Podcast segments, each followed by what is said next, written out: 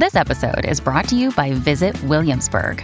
In Williamsburg, Virginia, there's never too much of a good thing. Whether you're a foodie, a golfer, a history buff, a shopaholic, an outdoor enthusiast, or a thrill seeker, you'll find what you came for here and more. So ask yourself, what is it you want? Discover Williamsburg and plan your trip at visitwilliamsburg.com. This episode is brought to you by Shopify. Forget the frustration of picking commerce platforms when you switch your business to Shopify, the global commerce platform that supercharges your selling wherever you sell. With Shopify, you'll harness the same intuitive features, trusted apps, and powerful analytics used by the world's leading brands. Sign up today for your $1 per month trial period at shopify.com slash tech, all lowercase. That's shopify.com slash tech. The Matrix is a computer generated dream world built to keep us under control in order to change a human being. You're listening to the Dustin Gold Standard on Paine.tv. Join the discussion at Paine.tv slash gold. Ah, All right, ladies and gentlemen, welcome to the Dustin Gold Standard. My name is Dustin Gold, and you are listening to Paine.tv slash gold. Folks, it has been a hectic week and a half for me. And as you've noticed, I mean, we did the show with Wide Awake Jim yesterday, but I was off a couple days here and there. I explained some of it in the Dustin Gold Nugget yesterday. But uh, my mother made a surprise visit into town last week. And so I got tied up with that. And the next thing you know, we're having the great bread bake off. And she's trying to help me tweak my bread and get it better. So I got tied up with that stuff. And then she finally left town. And then we had a septic problem uh, here at the house. So I've been dealing with the septic guy, and then I had to do some plumbing. I had a friend helping with the plumbing. So, anyway, I got tied up with that for a few days. There's still some issues here. We had to dig up the front. The septic guy had to drain the septic tank. Now the uh, the uh, main uh, pipe that goes into the septic tank from the house. I've got to snake that out tomorrow. Folks, it's been a mess. But anyway, I'm glad it happened because it's preparing me for the West Virginia homestead. So that's all fine and dandy. Then I mentioned in the Nugget yesterday, I had a major mishap uh, having to go into the Matrix yesterday, bringing my mother in law to the airport, who was going uh, back to Poland after being here for three months with us. And uh, very nice woman, very nice woman. Not the typical uh, mother in law jokes here, believe it or not, because uh, I actually uh, enjoyed her company. She was a lot of help. She cooked when we didn't have time. She enjoyed our cooking. She was uh, took a lot of stress off of Maggie as Maggie trans- uh, transitioned back into work. Not transitioned into a man, folks. She transitioned back to work because uh, she had six weeks, seven weeks of maternity leave, something like that. So, anyway, it was great. And yesterday we were all set. Uh, did some work in the morning, and then at one o'clock, we were getting ready to go out the door to drop her off at Dulles Airport, which is about an hour away. And so Maggie, while I was recording my show with Wide Awake Jim, was checking the flight and she could not find the flight either on Dulles's airport website or on Scandinavia Airlines. That's the airline that uh, Eva was going to be flying out on. And uh, we had booked these tickets all the way back in August. And so it's, I mean, how, how many months ago was that, folks? A long time ago. So Maggie, as soon as I'm done recording, she's freaking out. She goes, I can't find the flight. You know, we were making sure it wasn't going to be late. We didn't want to get there too early. And so I start poking around and looking it up, and I figure out the flight was actually the day before. All right. So yesterday was Wednesday. They had moved the flight to Tuesday course, we checked. Maggie had never gotten an email, never got a text message, no notification, no call, nothing. I mean, she's highly organized, folks. It would have been switched on the calendar immediately. And so we call up customer service Maggie's freaking out when I told her. I said, no, the flight was yesterday. The flight was Wednesday. And now she's freaking out. Her mom needs to get home. Her father, uh, they live in Poland. Her father works in France, and he drove all the way back from France back to Bełchatów. Uh, it's the kind of the city they live in. They live in a rural area, but the closest city. And he drove all the way back so that he could go pick her up, you know, three hours away at the Warsaw airport. And so the poor guy, you know, he's waiting, and now all of a sudden the flight's canceled or was moved. We don't know what to do. So we call customer service, folks. And this, and this is me stepping into the matrix. I hate the matrix. It's like when I got thrown into the hospital when we had to transfer from the home birth to the hospital. I've told that story in detail on the show. You should look for that episode. It was great, about three and a half hours long. Um, anyway, so I make the call to customer service, and it turns out that they're on Central European time, right? So nobody's answering, and it's a typical nine to five office like here, maybe less hours because it's Europe. So uh, Maggie pokes around. She finds another number. She calls. She gets through. We get this woman on the phone. Uh, she was not Scandinavian, by the way. No, I mean, this was like a Filipino in a call center, the same ones I had to deal with when we were fighting Citibank. I told that story on the show as well. So you can go back and find that. But it, it sounds like they're underwater. So in the new world of customer service at the corporate level, they put the uh, customer service reps, these Filipino circus midgets. I mean, they sound like circus midgets. They're like, "Oh, hello, I'm a Filipino circus midget," and they sound like they're underwater. It's like an intentionally broken up landline, and I know that's the case. I know that's the case because uh, my mother had run customer service and set up customer service departments for Comcast, AT and T, uh, the company Vonage. Um, she worked with Citi for years, so she knows how it works. It's all done intentionally to make you hang up. So they sound like they're underwater, breathing through a snorkel and then it's literally a Filipino circus midget that they dose up with estrogen and have suck on helium balloons. I mean that that's literally what it sounds like you're talking to. So it's like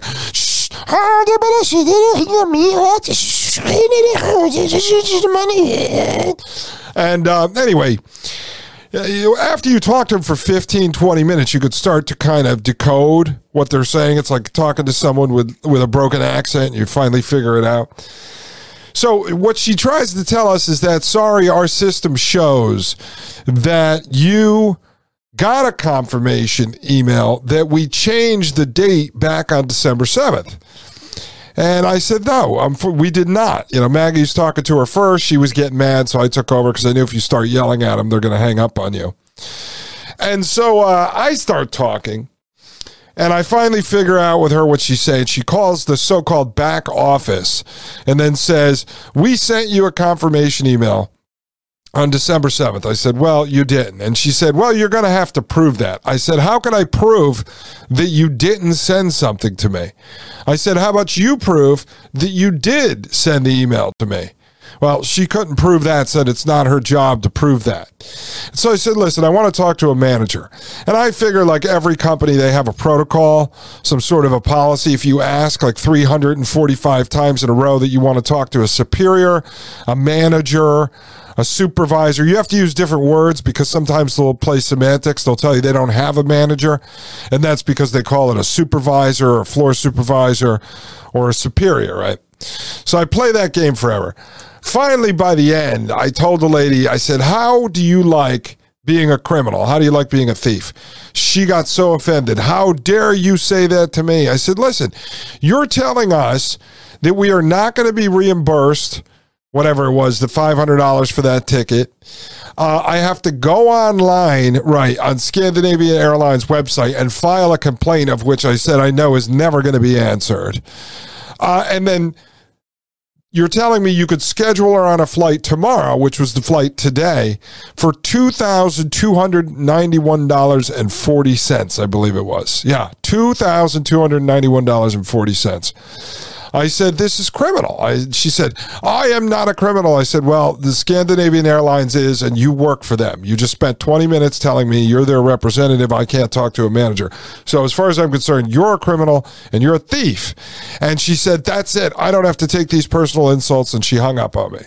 So, I, that was okay because what I learned when we were dealing with Citibank is you could eventually get someone decent on the phone uh, I don't know if they have your number tracked, and part of the protocol is after 15 calls, they'll finally send you through to like a real person and not a Filipino circus midget on helium getting dosed up with estrogen. So I get a guy now, and he sounds decent, all right? And this guy, again, connects to the back office. He comes back. He tells us the same thing. I said, listen, I need to speak to a supervisor. So I had this guy spinning in circles, folks. Uh, and really to the point where he starts laughing. And he's like, aha, you got me. And he, he was like a Filipino midget too, just not as short. He was not like a uh, Verne Troyer midget, you know, like the mini me. He was more like the black midget guy from Bad Santa with Billy Bob Thornton, like that height. and, uh, anyway, so he's telling me there's no manager on. There's no manager. I said, listen, you connected to the back office. That's management. Let me talk to them. Then he tries to tell me he's got four buttons on his phone and he has no button that allows him to connect me to the back office. I said, okay, well, then why don't you uh, I said, Well, are you in some sort of an isolation chamber where you have no access to the outside world other than the customers? And he's laughing. I'm, I figure I get on his good side, right? I told him you sound like a nice guy. This is nothing personal, but uh, I need to talk to a supervisor. So I go through all the different names with him. I got him giggling. And I said, Listen, I can hear people behind you. I said, Listen, are you working uh, remotely, like at home, and you have on the TV, or you in a call center or like an office? He said, Oh, no, Scandinavian Airlines office. I said, Well, then I got you. And he said, What do you mean? I said, They don't let peasants like you and me just operate freely. They don't let us be autonomous. There is definitely some kind of a floor supervisor. And he goes, Oh, the site supervisor? I said, Yes. Let me talk to them. Oh, no, they're not here. They only come in nine to five. I said, That's not true. They do not let you just operate freely. You have to have a manager there. So now I realize his job is to just block and block and block and block. So I said, okay, well, you, can you look up the next couple of days tickets for me? So I'm looking up the tickets. He's giving me prices. So finally he says, well, what do you want to do? I said, well, what I want you to do now that we know that there's tickets available I don't care about the price. I wanted to know it was available. I want you to connect me with a supervisor so that I can get a waiver on the ticket price because you guys never sent over a notification saying that you changed the flight date. And then finally, he goes, We've been on the phone. He had it like a countdown clock, which I know they do because when my mother ran customer service, she said one of the number one metrics to decide if you were a good customer service rep is how little time you spend on the phone with the actual customer. That's how they rate you. Uh, you have to try to get him off the line within four minutes or something like that. So he goes, Wait, we've been on the phone 21 minutes and 43 seconds. He goes, That's it. You've used enough of my time. And he hung up. So now uh, Maggie goes, What should we do? I said, Listen, I think we're screwed. So she starts looking up other tickets. She finds another airline. It was like 550 bucks. I said, Listen, we just eat the money, book her the ticket, let's get her out of here uh, and get her home because she had to go to a funeral. And so, um, anyway, Maggie's like, Listen, why don't we just get in the car? We were going to drive anyway. We'll drive to Dulles. We'll go there and see if we could talk to somebody at the airline desk. I said, okay. I mean, I can flim flam. They might look it up. They might have access to the customer service system. They're going to see we called. They'll have notes in there. So we have to come up with a good story. Let's not lie and just pretend we showed up at the airport and we didn't realize the flight had been changed because if they look us up and the notes are in there, then they're going to say you guys are lying to us and then that's going to create more problems. We have to be real slick about this. I mean, this is the world we live in, folks. You got to operate like freaking James Bond. Uh, you got to become an expert in uh, travel now. Uh, travel, legal, healthcare, um, teaching, farming. I mean, you got to be an expert in everything in this uh, fourth industrial revolution. That's just the way it is. So I said to Maggie, look, I'm not surprised in this, you know, because she was kind of panicking. I said, I told you my feeling uh, within a you know few months to a year, there probably won't even be international travel. You're probably going to see planes dropping out of the sky, landing in neighborhoods, blowing up because they want to freak everyone out. This is all part of the third industrial era collapsing. This is what all the cyber attacks and websites going down, identity theft, money being stolen. It's all part of it. They need to collapse the current system, or at least have the illusion that the current system is collapsing in order to then drive you into the next system autonomous flying planes, digital ID, central bank digital currency. It's all part of the plan, folks. And, and it's quite obvious at this point. So we load Willie G in the car. Uh, we load uh, her mom in the car. Now, we know we wouldn't be able to get her a flight uh, yesterday because Scandinavian had no other flights flying out. So we drive all the way, hour and 10 minutes to Dulles. We park the car. The place was full. Uh, people just parked on the wrong side of the lot and blocking the roads. I mean, this is like going into the matrix. I hate it, folks. I hate it. I'm on the side of humanity and I just I frankly am so sick of humanity and especially these large crowds. So trying to drive around the lot, you got to be super careful you're not going to get hit because people are driving on the wrong side. They're coming up on the left side, turning corners. I mean, it, it was it was a madhouse, a madhouse. So we finally parked the car. All right, about a half a mile away. Now we got to get to Dulles, so I load Willie G into the uh, into the ergo front uh, backpack thing that he goes inside of. When he's with Maggie, he goes in the wrap. You know, looks like she's still pregnant. She's got this black wrap on, a Moby wrap, it's called. By the way, these are my new sponsors. No, they're not, folks. They're not my sponsors.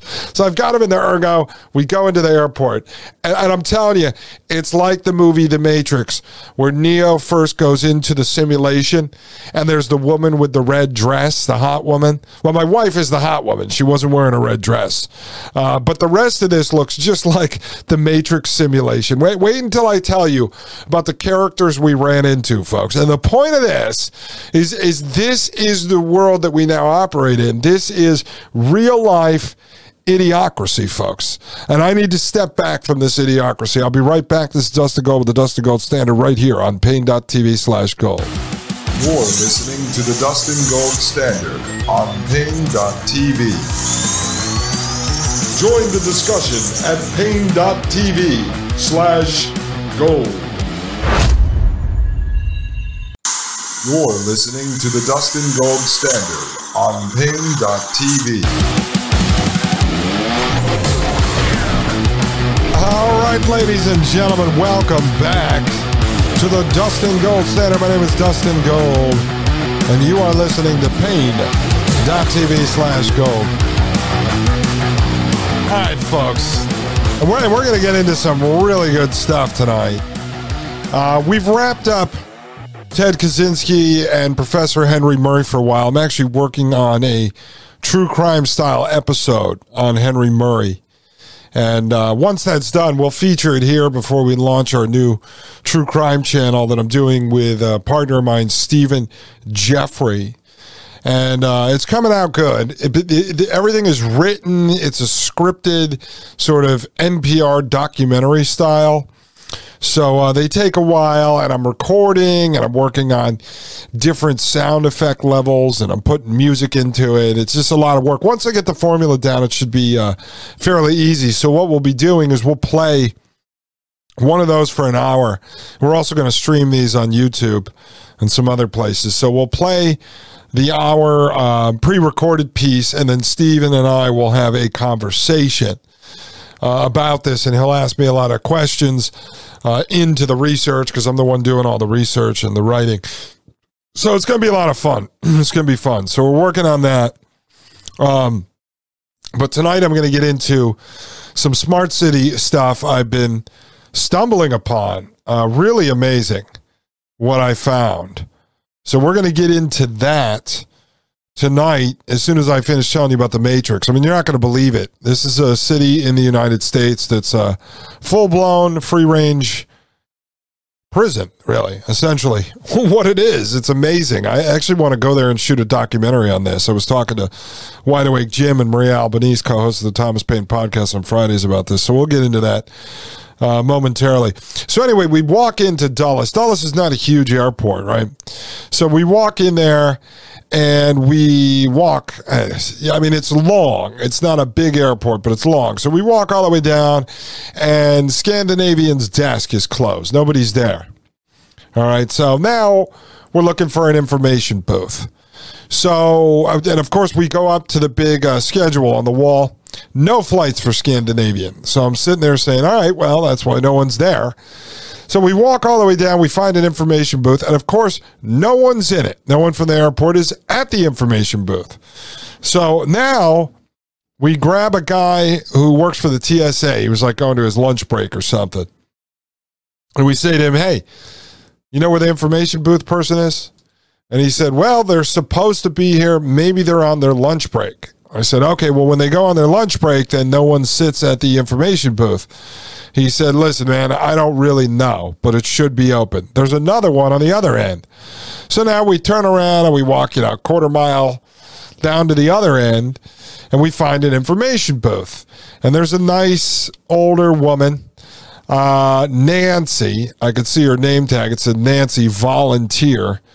And uh, basically, like, I deal with uh, these folks. A lot of times I goof around. I'm good with dealing with people. Sometimes Maggie will just, in her Polish accent, she'll tear your head off if she gets frustrated. And then Maggie's mom doesn't speak English. So uh, I'm dealing with Nancy. And I tell Nancy the situation. And so Nancy saw the baby hanging off the front of me. And she was really nice and accommodating. Probably about 70 years old. Uh, white lady uh, probably vaxed up. Probably's got 14, 15 vaxes. I could just tell. So she's trying to get in the computer system. She's laughing about how she can't get in the computer system. She wished she had a younger kid that knew how to use the computer system. I said, No, Nancy, let's go back to the days of no computer system. She goes, Oh, God, those were the days. So obviously, I had to start a long conversation with her. If I talk about all this, I literally will use the whole show telling you this story. I could build a stand up comedy routine set around this. So Nancy finally gets into the computer and she gets access to the phone number for the Scandinavian Airlines office that's supposed to be there at the airport. And so she calls, and of course, no one's answering. And then she calls the manager's phone for Scandinavian, no one's answering. She called many times. She did a great job. I, I commend her. And so, uh, she gets she doesn't get through. I said, Nancy, do you know, do they have a Scandinavian office downstairs where baggage claim is? You know, like if bags get left behind, they bring them into those baggage claim offices. She said, No, as far as I could see in the system, Scandinavian does not have one. And if they had an office, it would be behind their ticket booth, you know, where you go and you drop off your luggage. It's just a long wall with all the airlines. So she said, You should go back over there and take a look. So what we do is we decide to go down the stairs and we go down into the baggage claim area. We just walk around the whole perimeter, making sure that Scandinavian does not have an office. Because as nice as Nancy was, I have to operate under the assumption that she is incompetent and suffers from COVID vaccine chemo brain. I mean, that's just the assumption you have to make nowadays when you're dealing with people. It's the world we live in. We celebrate mediocrity and uh, we celebrate incompetence. And, um, you know, 60, 70, 80% of people took 14 shots into their arm uh, and shoved Q-tips up into their brain every five minutes. So, I mean, you just have to operate under under that assumption. So we go downstairs, we go all the way around. There's no Scandinavian office. Maggie goes in. She talks to a couple, you know, workers in a United office. They tell her they have no idea. Then we run into another TSA person. They tell us they don't know. So now we go back upstairs. We go back to the Scandinavian desk, and next to the Scandinavian desk, there's like an Indian looking guy, younger guy. He's working at one of the other desks. And uh, I did not ask him at the point because I went over to the United airline uh, area and I asked if anyone was there from Scandinavian. So the manager there tells me to go over to United International the United International has a partnership with Scandinavian. And they handle some of the booking for them, right? So now we walk all the way around the other side, all the way down the hallway again. Every time you walk, it's a quarter mile. So we get all the way down there to United International. And I'm not kidding you. I walk up to uh, now. Meanwhile, there could have been six or seven other people in between these because I, I can't. We talked to at least 18 to 20 people. Maggie and I were actually trying to figure it out on the way home. We're like, how many people did we talk to over the two and a half hours we were walking around? And Willie G's behaving, by the way. He's doing great inside of the uh, inside of the ergo. The only issue at three months, he just turned three months. He uh, is starting to teeth early. Uh, normally it's like five or six months, but he's teething. So we asked the pediatrician. She said, "Oh, that's normal. It's probably because he didn't take 65 vaccines. He's actually uh, progressing quicker than most kids." And I'm not uh, judging anyone who gave their kid all the vaccines. You didn't know any better. It's funny. My father the other day actually apologized to me. He goes, "Yeah, uh, me and your mom. You know, I just want you to know, we did the best we could with the info we had at the time." Uh, I said, "Look, I'm not judging you." I'm not judging you. I will sue you. I'm going to file a lawsuit against you. no. I said, no, it, it is what it is. Uh, I would have been really intelligent and probably a high wealth, uh, high earning attorney if I wasn't vaccinated. But no, you had to ruin my life and ruin my dreams by sticking needles in me. Um, no, but anyway, so Willie's doing good. So we get down to United International here. And I walk up to, uh, you know, when they have the the turnstiles up or the ropes uh, looks like a you know mouse maze or something. Well, there's a black woman, and I do use the term black and white and Mexican or brown. I use those terms here. Okay, that's how I identify people. So a black woman, and uh, to be honest, she had a really bad wig on. If you want to know the truth, she's standing at a podium at the front of the mouse maze, and I'm not kidding you. She's leaned over and she's talking real loud. Yo, what's up, Lashonda? I mean, this is how she talked, folks. So this is I'm not being I'm not being rude here. This is true. And she's on FaceTime with another large black woman with a bad wig on. And they're just having a conversation. And I couldn't see a name tag because she's leaned over. So I didn't know if she was someone waiting in the line or if she worked there and she actually worked there and she shushes me when I ask her a question because she's in the middle of a FaceTime conversation. Meanwhile, folks, not with a headset on, she literally was yelling back and forth with this other woman on FaceTime. I finally get her attention. I said, Look, um, you know, and every single time you move to the next person, you have to add to the story. So the story takes 45 minutes to tell them how the flight was moved yesterday, but we didn't know and they moved it. Now this ticket and this guy told me to come here because United International is a partnership with Scandinavian. You know, it's like a telephone tag game. So she goes, You got to talk to a, a, site supervisor, a site supervisor over there. So she points me. So I walk in, boom, get confronted by another woman uh, in a United Airlines man suit. And then she says, Well, you can't talk to him. You got to talk. I said, Listen, I got to talk to him. So finally, I end up in a line with this guy, and he's clearly like a Nigerian guy. I was listening to him converse with a white couple. They screwed up their flight, and uh, this guy barely spoke English. And he's the supervisor, folks. He's the supervisor, like the floor manager for United International. And so then uh, I realize this white couple, the guy looks at me, he goes, It's probably going to take a while, dude. They screwed up our entire flight. We missed the flight. We're trying to get another flight. So, um, Finally, the manager goes, Look, there's another site supervisor. Go talk to him down there. So I go down there, get confronted by a security. Why are you walking down here? I tell him the story. Again, telephone tag. So every time you stop now, 14 minutes to explain the story, show him the tickets, pull out my mother in law's passport. I mean, it, it's outrageous, folks. So uh, I go down to the second site supervisor, another Nigerian guy. But first, this big, fat Arab dude. Uh, he had one of those beards that's cut like perfect, and then he draws in the edge with a with a pencil, like an eyebrow pencil. Uh, I mean, he looked like if you put a, a little gold wrap on his head, he would be like a sultan from Aladdin, like a one of the like a really bad guy, like a crazy villain character.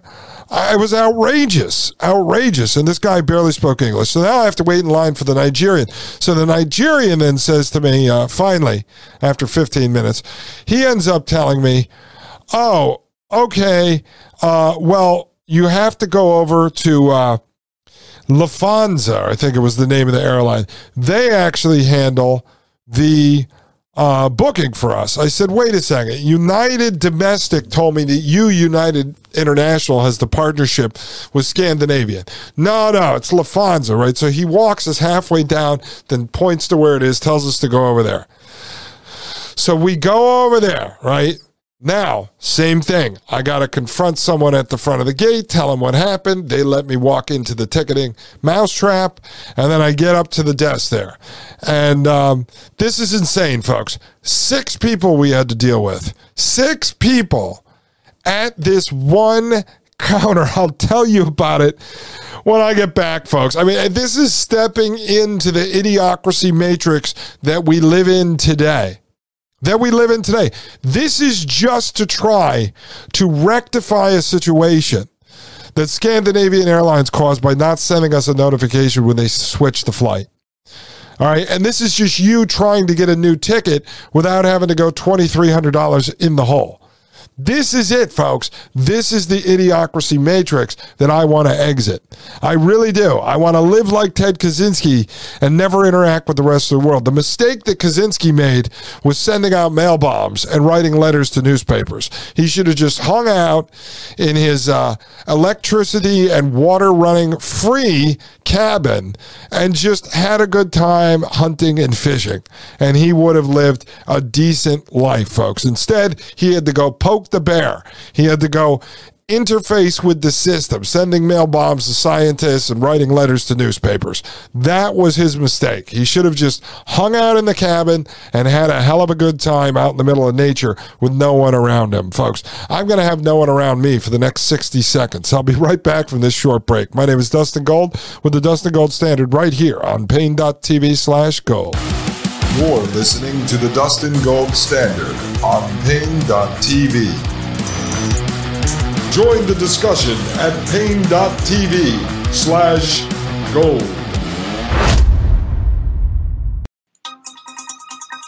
You're listening to the Dustin Gold Standard on Paine.tv.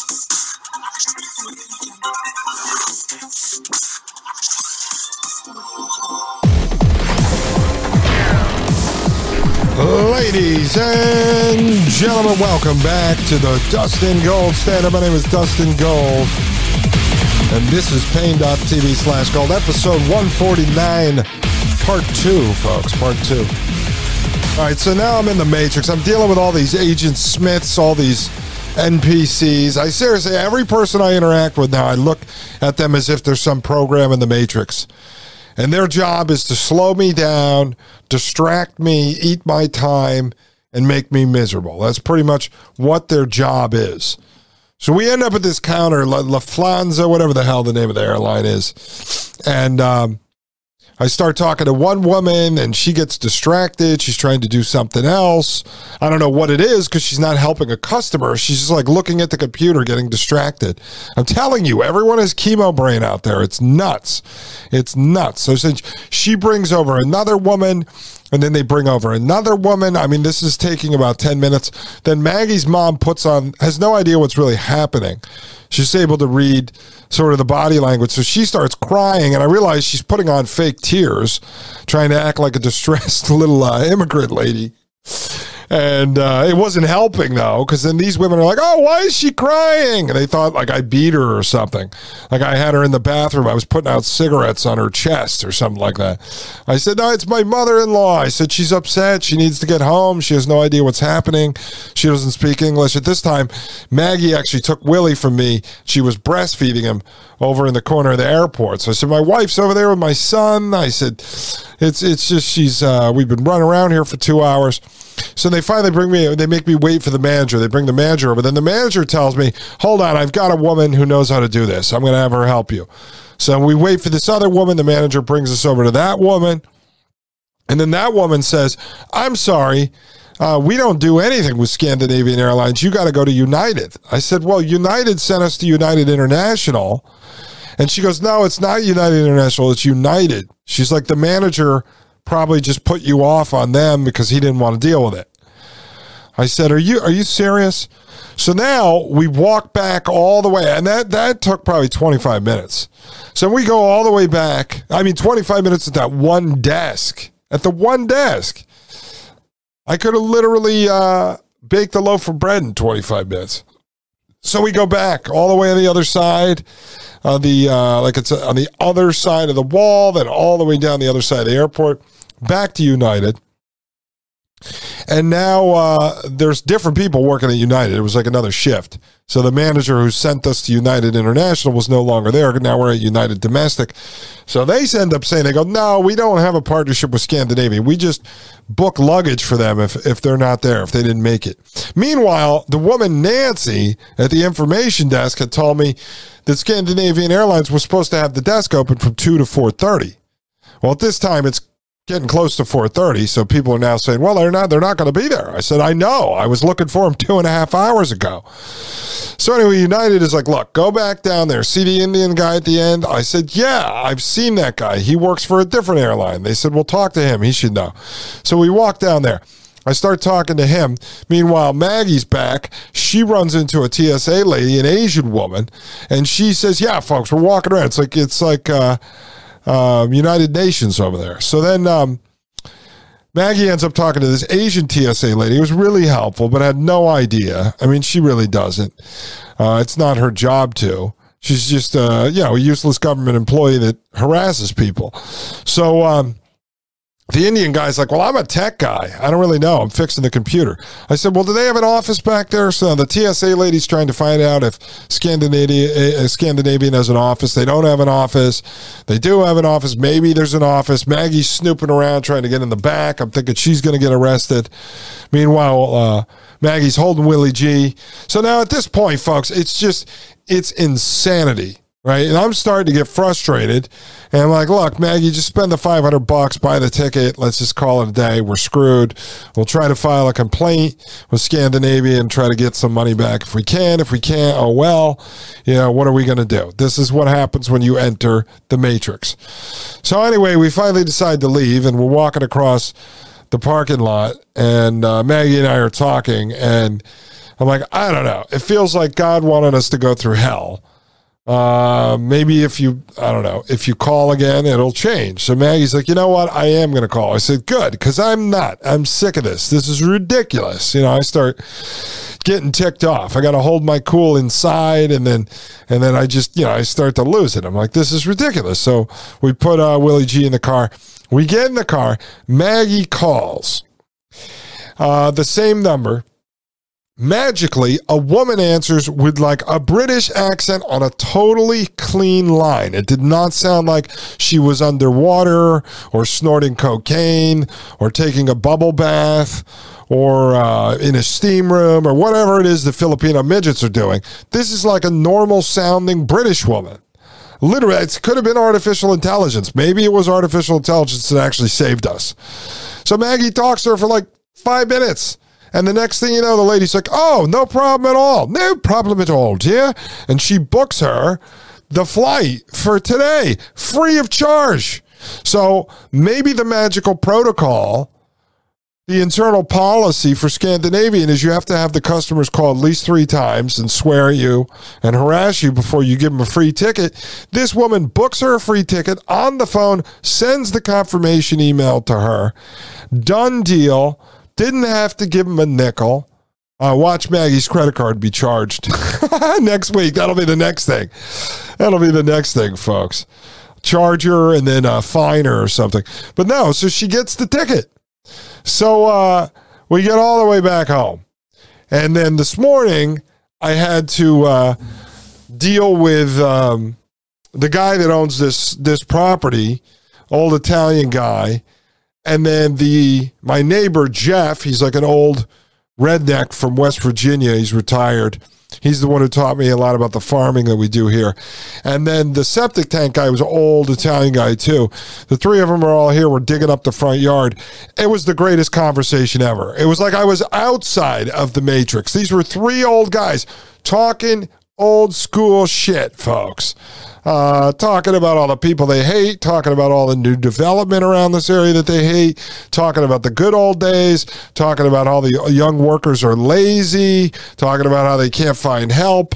I mean, it, it was it was a great conversation. I, I would love to have the three of them on this show sitting here, we'll smoke cigars. I'll let them sip whiskey while I drink tea, and we would have the best conversation. Of course, we would be thrown off of every channel because it would be the most politically incorrect conversation you ever heard. I was laughing so hard with these guys. I literally, I was about to say to the septic guy, he's 73. I could tell he's looking to retire in a couple of years. It's his company, he's a one man show. He was actually telling me how he will not do any heavy like digging and put in new septic systems anymore because of all the permitting that needs to be done through the city and or the county zoning and it's just so crazy he stopped doing it years ago. He told me how he had several workers, he had to get rid of them because everyone was so lazy and now he's just a one man show and he makes the money he can. He was telling me he had 5 acres where his house is. At one point, he had five trucks. Um, he said back in the day, he had uh, five crews. And he said, and this is about 10 years ago, the city completely rezoned his land without ever telling him, turned it into residential. He couldn't park his trucks anymore. Therefore, he was forced to sell his five acres because it was all part of his business. He said it was nuts. And, um, and uh, he was, I was about ready to say, listen, I'm going to take over your septic business. I'll just run it. I'll give you 20%. I just want to do something with my hands. I'll be done with this. I'm getting out of the matrix. I will just suck crap out of holes all day. I think it would actually be a lot more fun. And I'll put Willie in the truck, and him and I will just go around sucking crap out of holes. We'll go back to old school style, folks, doing stuff with our hands in a giant vacuum cleaner truck. And we'll just suck people's crap. It'll be great. At least I won't have to necessarily deal with a lot of people. I just show up, take the top off the septic tank, suck out the crap, and be on my way. I was ready to do it after yesterday. So anyway, we did that this morning, and I load uh, Maggie's mom back in the car with Maggie and Willie. We went back to the airport today. We got her there. Maggie ran in with her. Uh, I stayed there, played with Willie, and I'm not with my Willie. I mean, it was my Willie, but not that Willie. It was my son Willie, and so. Uh, so she ends up getting her mom in there. Everything goes smooth. And then about a half hour after we left her on the way home, she gets a message that the flight's delayed by a couple hours. I mean, this poor, my poor wife and her mother. I mean, it's it's just insanity, folks. But when you choose to interface with the system, when you have no choice but to interface with the system, with the Matrix, this is what's going to happen. The good news is it reinforced in Maggie's mind that uh, heading to the mountains of West Virginia is a great idea. And she keeps saying to me, why 28 acres? Why not five or six? And I said, trust me, five or six acres is going to feel so small once you're there. 28 acres, I'll spend the rest of my life making money to build a wall around that thing. In fact, a lot of these counties we're looking at only have four or 500 residents. And I really, I would love to get there and run for mayor you know, I would say, listen, don't think of me as an outsider that's coming here to ruin this place. I'm coming here to warn you. I will run for mayor if I am mayor. My promise to you is we'll never bring one outside business into this area. We will never accept uh, any more state or federal money. Uh, we're not putting any more state highways or roads through here. We're not doing any expansion, no new development. Uh, single family homes on a minimum of 10 acres. Uh, and that's the rules. I would really run on that. I would say, listen, we will be the town that time forgot. That's what we want. That will be our billboard. Proud to be the time, uh, the town the time forgot, and that's it. We don't want any more uh, 5G, no infrastructure, nothing, nothing. And if and if you don't like that living in the town, then you pick up and move to New York City. You pick up and move to Atlanta. You pick up and move to Coral Gables, Florida. Coral Gables, Florida, Dustin. Where the hell did that come from? Folks, I will tell you all about Coral Gables, Florida. It's like the movie The Truman Show, ladies and gentlemen, and we're going to be doing a lot of this. I am going to get into the anatomy of a real world smart city instead of just talking in generalities, instead of just showing World Economic Forum recycled propaganda videos with new voiceovers laid over the top. I'm going to show you what they're doing in Coral Gables, Florida. And this is going to lead us into your friend Ron DeSantis and your friend Donald Trump. I apologize, folks, but it's not me, it's them that are helping drive the smart cities. I'll be right back. My name is Dustin Gold of Dustin Gold Standard right here on Paine.tv slash gold. You're listening to the Dustin Gold Standard on Paine.tv. Join the discussion at Paine.tv slash gold.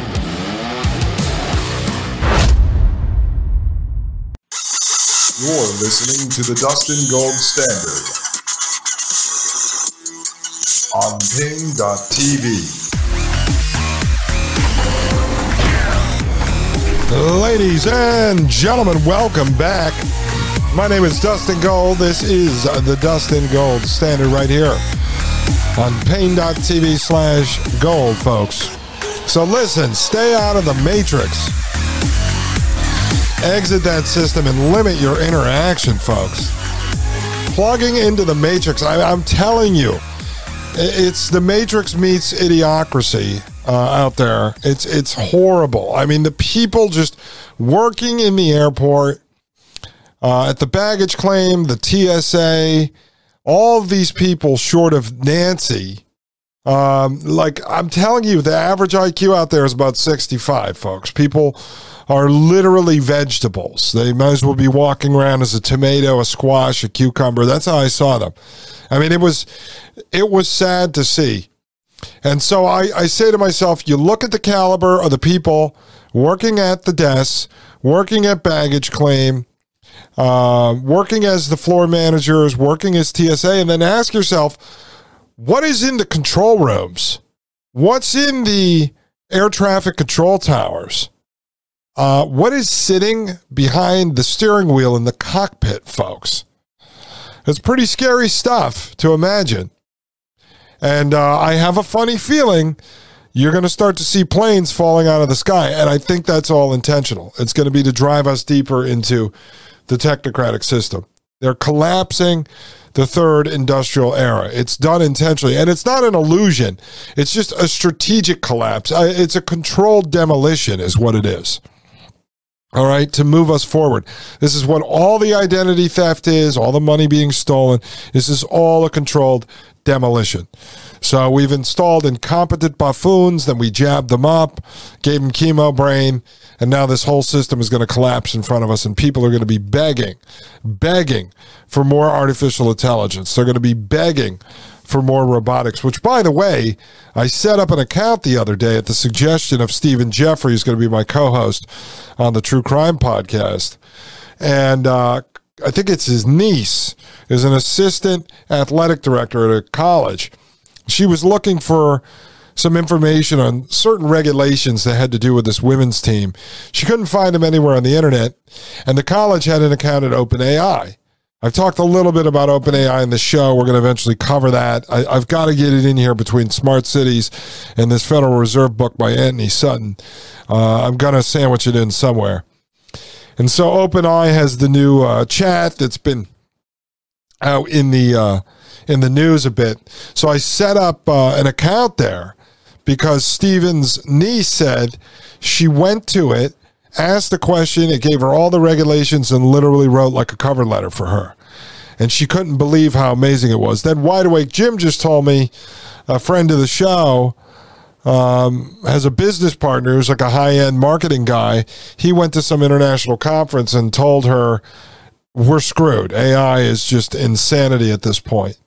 And so I opened an account at OpenAI. I typed in, just I was goofing around with Jim. I typed in, uh, what are oil and gas royalties? And so it started sp- spitting out all this info. I shared it with Jim.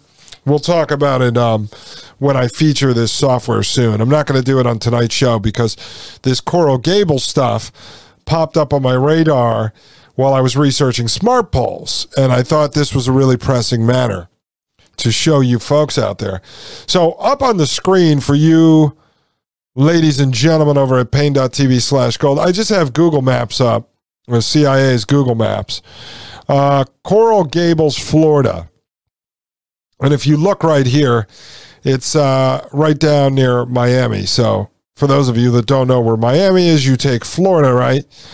Go all the way down to the tip of uh, the peninsula there, Florida. You have Miami over on the very southeast uh, side, on the eastern coast of Florida. And then uh, right connected here to Miami is Coral Gables. All right, so it's uh, you got like South, South Miami uh, area there. And it says uh, Coral Gables is a city near Miami in Florida. It's home to the 1920s Venetian pool, carved from a rock quarry with its grottos, towers, and bridge. Coral Gables Merrick House is the restored childhood home of city founder George Merrick. Fairchild Tropical Botanic Garden includes tree lined lakes, a tropical rainforest, and a butterfly display. The collections at Lowe Art Museum include Cuban and Caribbean works. All right, now, wait until you see this, folks. Uh, I have a lot of information. So, over the next couple of shows, we're going to be skipping around, dissecting this, and I'm going to show you the technology behind this, why this is important. We're going to get into the actual history uh, and timeline of smart cities. Because this is a pressing matter at this point because people are seeing this pop up all over the place. So, let's get to the bottom of it. And then I'm going to show you um, sort of who's behind Coral Gables also, I've been doing some research because you've been hearing the new catchphrase 15 minute cities. 15 minute cities are really just smart cities. They came under a new phase of planned urban development a few years ago. They decided smart cities weren't good enough. They had to condense them down into 15 minute cities. And we'll get into some of that as well. I mean, you, you obviously want to avoid this. If you live in one of these, I would get the hell out of it as soon as possible. I mean, really, I, if you want any semblance of freedom, uh, at least the illusion of freedom, get the hell out of the smart city. So this is uh, CoralGablesMagazine.com. And this article's from June 2021. So, you know, at that point, we're about 18 months into COVID land, the high school theater production. But they were working on Coral Gables as a smart city free range prison going back to at least 2017, 2018. So predates uh, COVID land. But uh, let's start here. This article says Coral Gables, city of the future? Question mark. With a core drive to be the nation's top smart city, the Gables opens itself to innovation. And this is written by Doreen Hemlock and JP Faber, again from June 2021. It says to understand just how, quote, smart, end quote, the city of Coral Gables has become, one need only visit the new public safety building, which houses the police, fire, and emergency services department. Um, it should have a comma there. It says Police, Fire, and Emergency Services Department. There on the fourth and fifth floors is the high tech hub that runs the city's neural network. The city's neural network. Here you will find the 9 11 operators, the Emergency Operations Center, and the Community Information Center that monitors the streets of the downtown and beyond in real time. All right, so they have this Emergency Operations Center and then the Community Information Center where they're monitoring the streets of downtown and beyond in real time. All right. So, uh, I mean, you talk about Big Brother. This is it, folks. For some of you, this this won't be a surprise, but to other of you, I don't think you're gonna. I, I think it's going to be new information because you're going to actually see how the inside of this works. Instead of just saying smart cities, let's talk about how one of them actually operates, where it came from, who's behind it. It says you will also find the electronic brains of the city in an ice cold server farm of miniaturized computers, more advanced than any other city in the state of Florida. Mm-hmm. It says, quote, a smart city leverages technology and innovation and best practices to improve quality of life. In mobility, public safety, transportation, environmental sustainability, everything that matters to the quality of life for the citizens, end quote, says uh, Raimundo Rodulfo, the city's head of information technology. Quote, the smart city leverages the technology of the moment, end quote. Now, let's just uh, repeat this. It's important because Raimundo Rodulfo says that these are the things that matter to the quality of life for citizens. Again, he says um, mobility, public safety, transportation, environmental sustainability. Nothing about freedom, uh, nothing about liberty. Those are not important things uh, when it comes to the quality of life of the citizens, and it can't be because you're literally living inside of a prison yard, folks. I'm telling you, this is a prison yard. Think about any prison movie, um, any prison movie you've ever watched, the TV show Oz. You know, this is it, folks. This is what you're living in, and your home, your apartment, your condo, your townhouse, whatever it may be, the homeless shelter you live in, that is your prison cell. It says under Rodulfo's stewardship, and we're going to get more into Rodulfo, folks. Under his stewardship, Coral Gables has taken a lead among cities nationwide in the use of advanced technologies. These range from camera systems that watch vehicles and pedestrians to computer assisted radio dispatch communications for medical emergencies.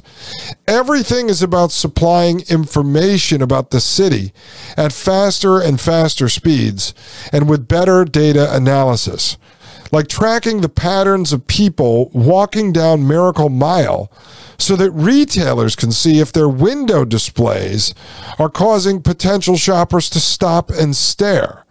Or providing an app so citizens can request free taxi service downtown with real time estimates of the vehicle's proximity.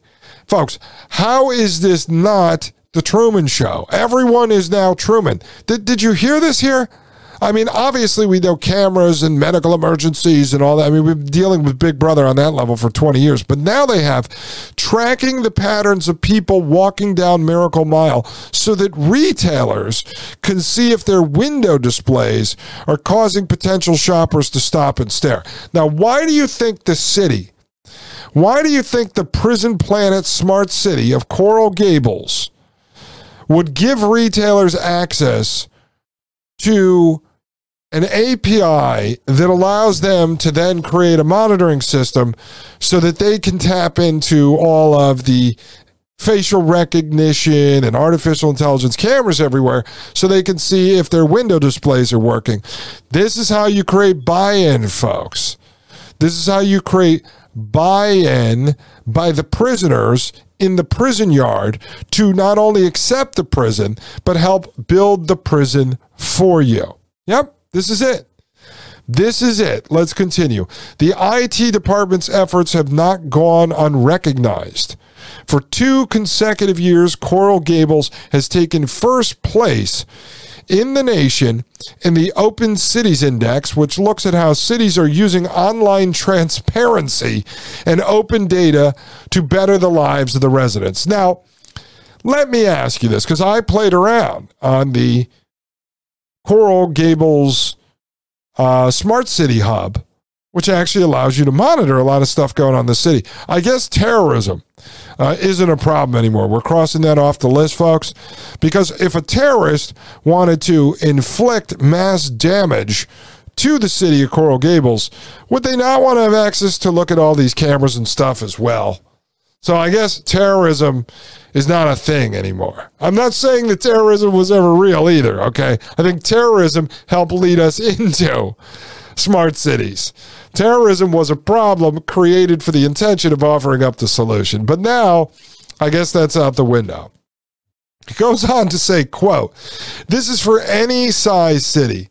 Los Angeles, which is a very large city, was also in the competition and placed highly, but not as high as we did, end quote, says Rodulfo, who displays the awards in the IT department's, quote, brainstorming, end quote, room for planning new projects. The city has also won a slew of other awards for its smart prowess including the Center for Digital Government's first place for innovative technologies in cities with fewer than 75,000 residents. Okay, folks, this is what we call a 15 minute city. All right, so we're going to go through. This is a good article.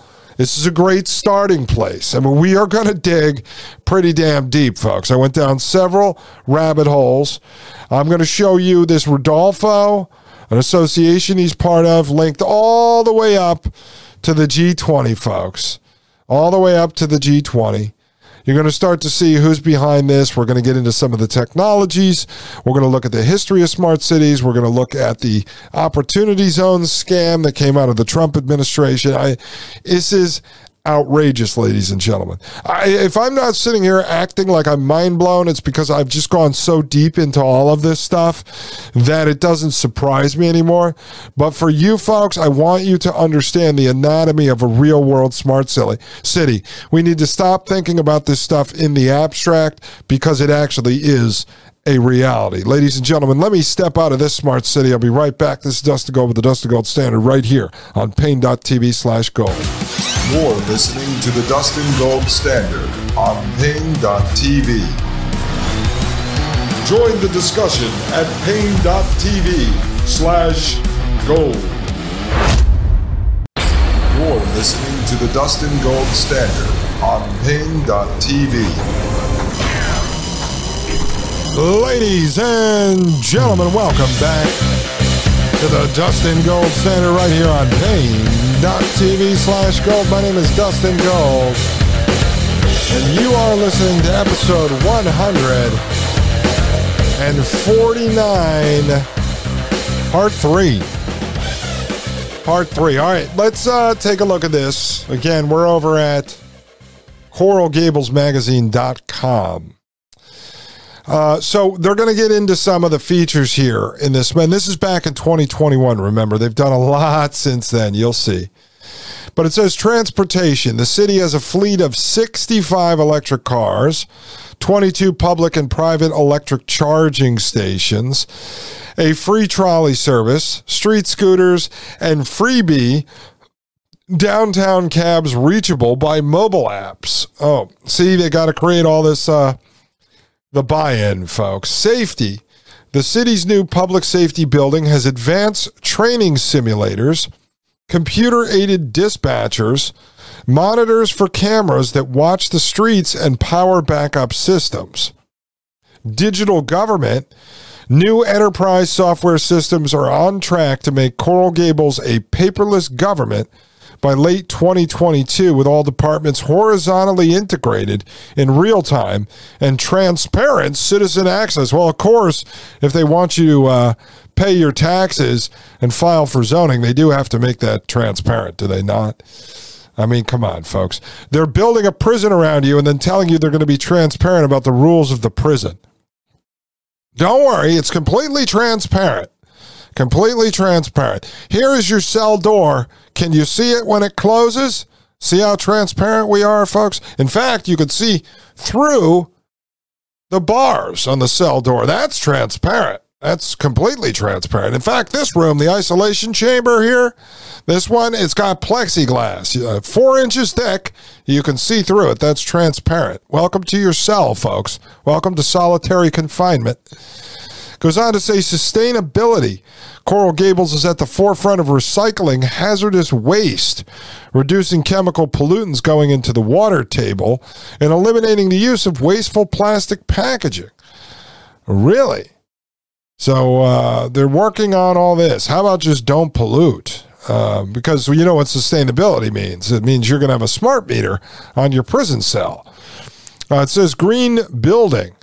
The city requires all new commercial structures to be built according to environmental LEED standards while reducing red tape and permitting fees for residential solar installations. How nice of them. All right, it goes on to say um, being number one among smaller cities will not do for city manager Pete Iglesias, however. Since he became city manager two years ago, Iglesias has been on a quest to transform Coral Gables government into a paperless, horizontally integrated system where everything is digital and all departments can talk to each other in real time. It is a transformational multi million dollar process that should be completed by the end of next year and promises to radically improve city efficiency and transparency. And uh, for you folks out there, whatever county, I decide to uh, buy property in West Virginia, I promise you I will never do any of this. As long as I'm alive and mayor, none of this will never happen, will ever happen. And I'll reduce government departments in the county. We will have the bare minimum, folks, the bare minimum. I mean, maybe a giant sheriff's department so that we could uh, protect ourselves from outside intruders like the uh, state and federal governments, but that's about it.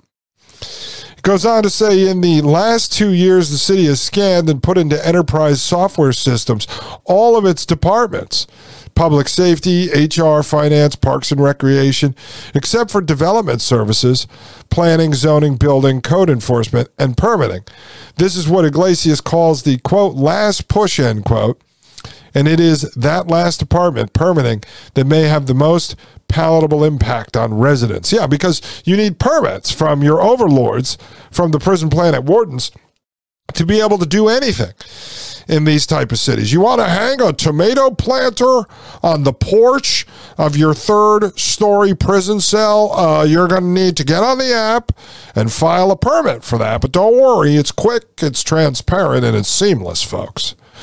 The new system for paperless permits should dramatically speed things up at City Hall. Previously, any plans for home or business construction, including something as simple as repainting your home, went the way of paper from one department to the next. Well, how about you just ha- get better employees instead of having your second cousins running the place? Uh, all these uh, government union folks that move at a snail's pace. No, no, no. The AI and the computers will take care of it now because humans are stupid. Well, which which basically by my experience at the airport, I'm going to have to uh, join the side of artificial intelligence at this point. No, no, no. I'm just going to move to a place with better humans. Goes on to say, quote, what a beautiful thing to not have to carry paperwork from place to place, end quote, says Iglesias. Quote, the drawings will go to all departments simultaneously and can be reviewed by fire, building, uh, code enforcement, etc. End quote. Just as importantly, plans can be viewed online at any time by a homeowner or business. Quote. This is also part of the push for open transparency in government. End quote. Says City Director of Communications Martha Pantin and she'll come up in some stuff we're looking at as well. So it's the push for transparency in government. The most transparent government they can have actually is no government. That's actually would be a great one. Um, so anyway, you've got a picture of this guy here, Indian guy with a beard, crossing his arms, t-shirt untucked. I mean, button-up shirt untucked, French cuffs innovator Rishi Kapoor. Let's look at this. Reinventing the shared workspace and luxury living. It says, uh, now actually, you know what? I'm going to skip over this. Nah, you know what? Let's look at it. By its very nature, the phenomena, I want you to get a feeling for Coral Gables. So I'm going to be giving you a lot of information on Coral Gables over the next couple of shows. I, I'm introducing you to the real life Truman Show. So let's meet some of the great people. This is innovator Rishi Kapoor. By its very nature, the phenomenon of shared or co working space is innovative, providing low cost for startups and flexibility for larger companies. Rishi Kapoor, launching his forum co workspace during the pandemic, took the concept to the next level. Kapoor's Gables based firm Location Ventures purchased an office building on Alhambra, uh, retrofitting the ground floor with a state of the art co location center. It then populated the upper floors with business support service firms and marketing, accounting, IT, social media, law, etc. In other words, Kapoor vertically integrated the business model literally as well as functionality. Quote, we are trying to innovate what real estate can be for an entrepreneur and using the latest and greatest technology, end quote, says Kapoor, who is also using smart engineering on the residential side. His firm's new Villa Valencia condominium on the edge of downtown, quote, is bringing technology to luxury real estate, end quote. Good. Good. Put the rich people in prisons too. He says with circadian lighting, air purification, and water filtration standard in every unit. Likewise, every seat in the Forum Center comes with private, dedicated, secure internet connectivity. Good. Sit down in the seat and get fried by the Wi Fi. Uh, with video conferencing equipment for the new world of Zoom and free access to video forums to provide mentoring, symposium, and tutorials. Ultimately, says Kapoor, the forum replicates what Coral Gables has to offer a dense cluster of professional services and resources. Quote, it's a complete business ecosystem here, end quote, he says. See, you just walk around inside of a computer. That's what Coral Gables is. You're walking around inside of a server tower. That's, that's great. That is great. Okay, it says more than software. The sense of innovation rippling through city government is not limited to high speed data. It has become a municipal culture a collective embracing of innovation across the board. Six years ago, the city adopted a sustainability management plan, and since then has become a leader in areas like green construction, pollution reduction, water quality control, solar incentives, transportation, and green space. The city's mayor for the last four years, Raul Valdes-Fauli, was an advocate for sustainability and resiliency, launching an innovation council to advise him on city policies. Current Mayor Vince Lago, a city commissioner for the past eight years, has pushed relentlessly to advance safe environmental practices for the city as well as an alternative transportation and energy. You see, folks, all these guys are on board. Now, we start looking into these. A lot of these folks are transplants. They go to school for engineering and then they get installed into the government and they start enacting the UN's policies, Bank for International Settlements, you know, World Bank, Rockefeller plans. That's all this is, folks. And we'll be dissecting all of this for you. Goes on to say on the recycling front alone, Coral Gables is a model of cutting edge practices. The city's hazardous waste collection drives, in which residents can dispose of anything from obsolete electronic gear to nauseous chemicals like old paint at City Hall, have become popular biannual events, not bisexual events, although they probably do have biannual bisexual events there. I'm just guessing. In case you're interested, you might want to move there. It is near Miami. Goes on to say, quote, over the past six years, we have collected 290,000 pounds of hazardous waste that would have ended up in trash dump or in our environment, end quote, says the city's senior sustainability analyst, Matt Anderson. You see all these people, they have to have work for government. It's disgusting. There's a big quote here. It says, quote, Coral Gables will be one of the smartest cities in the country with the dumbest people around. Now, it doesn't say that. It just says, in the country, when we are finished. Right now, we are the number one smart city under 75,000. I want to be the number one city, period. No caveats, end quote, said Peter Iglesias, city manager. It says, likewise, the city was the first in Miami Dade County with a prescription drug disposal program, which has collected 1,200 pounds of drugs to date.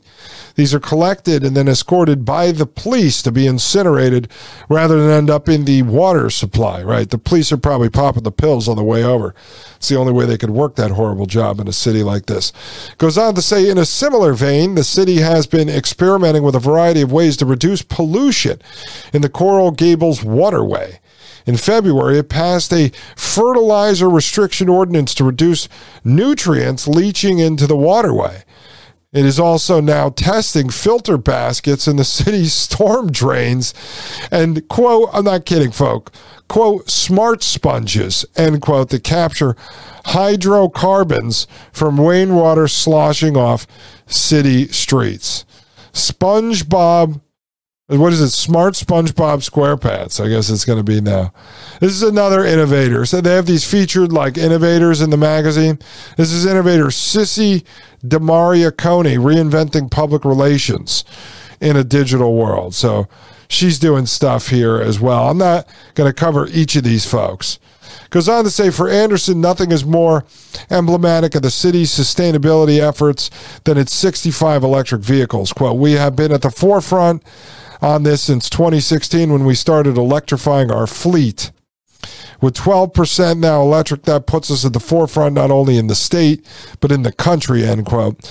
Anderson says the city's use of electricity as a cleaner source of energy is meant to encourage residents to follow suit. With 23 free charging stations now in the city, quote, I have received calls from residents who bought electric for their personal vehicles because of what the city is doing, including the charging stations, end quote. He says, quote, the city likes to lead by example, end quote. Let's ask Wide Awake Jim next time he's on to pull up one of his sources. Let's see how they're getting the electricity in Coral Gables. Are they using natural gas? Are they using coal? How are they getting that electricity? Okay, and then the city's giving away free charging. You know, when you charge up your car some of these charging stations, they cost, you know, between 30 and a couple hundred bucks. So who's paying for that? The taxpayers? They've got another couple here. Innovator Monica and rafael Garrido, the creative solution to wasted food.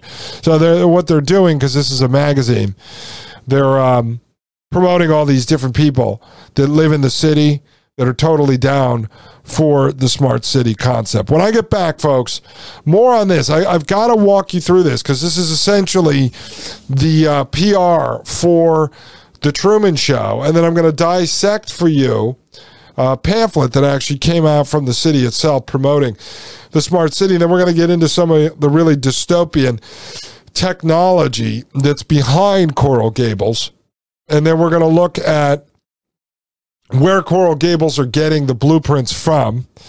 And then we're going to look at Ron DeSantis and his push to turn Florida into the first smart state. So, for those of you that love Ron DeSantis, I told you don't trust any politician. Just exit the system and work on building your own escape because uh, these guys are not good, folks. And then if you go back to President Trump, don't get upset with me, but you know that Jared Kushner, in partnership with Dr. Ben Carson, were really big on pushing the opportunity zones.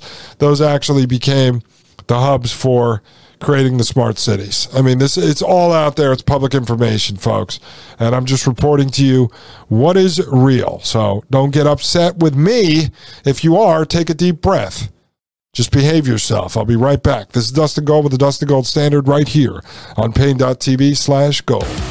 You're listening to the Dustin Gold Standard on Paine.tv. Join the discussion at Paine.tv slash gold. You're listening to the Dustin Gold Standard on Paine.tv. Ladies and gentlemen, welcome back to the Dustin Gold Standard. My name is Dustin Gold, and this is Paine.tv slash gold. All right. It goes in, it says also brick and mortar. If you ask Nelson Gonzalez, the city's assistant IT director, what the most important thing the new public safety building provides, which the old headquarters for police, fire, emergency, and IT did not have, he will answer with one word reliability.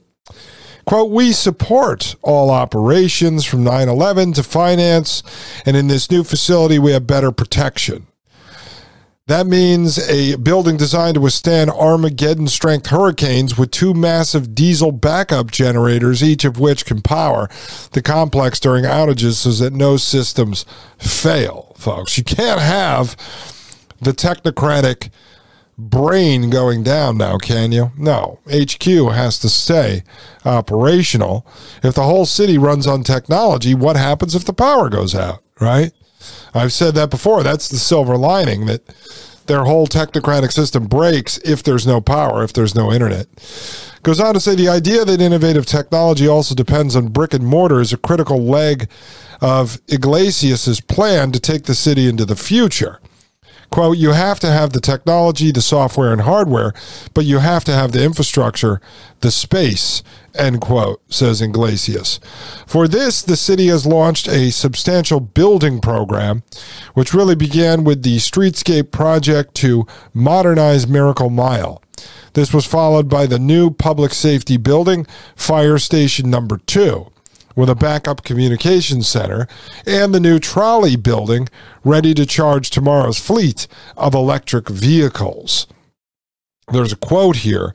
It says, We have been at the forefront on this since 2016 when we started electrifying our fleet. With 12% now electric, that puts us at the forefront not only in the state, but in the country, end quote, says Matt Anderson, the senior sustainability analyst. Goes on to say, still to come are the 427 Biltmore Way building to house the paperless building and permit departments, parking garage number seven, capable of connecting to public safety for disaster parking, fire station number four, and finally the mobility hub a visionary replacement for parking garage number one behind the Miracle Theater, ready to handle everything from autonomous vehicles to drones. Yeah, I know. Don't worry, folks. They have drones flying around. You know what would be a miracle? It'd be a miracle if people actually wanted to live here. And I guess it is a miracle because people do want to live here. This is nuts. When you're living inside of a prison cell, it's, it's insanity. I mean, it's, it's a free range prison yard, somewhat free range. Goes on to say, with a goal of embedding innovation into private commercial buildings, the city now requires that all future structures larger than 20,000 square feet be built to the LEED silver standards, which requires energy and water efficiency, safe materials, indoor environment quality, and other measures of health and sustainability. Quote, a lot of people want to live and work in environmentally friendly and healthy buildings. They are of the utmost importance now more than ever, end quote, says Anderson. Goes on to say, and, and wait until you see some of the, the tech, folks. I mean, you're going to be blown away. They have a whole um, digital twin of Coral Gables, like an actual like 3D model of it in real time. And they're working in partnership with some uh, big companies.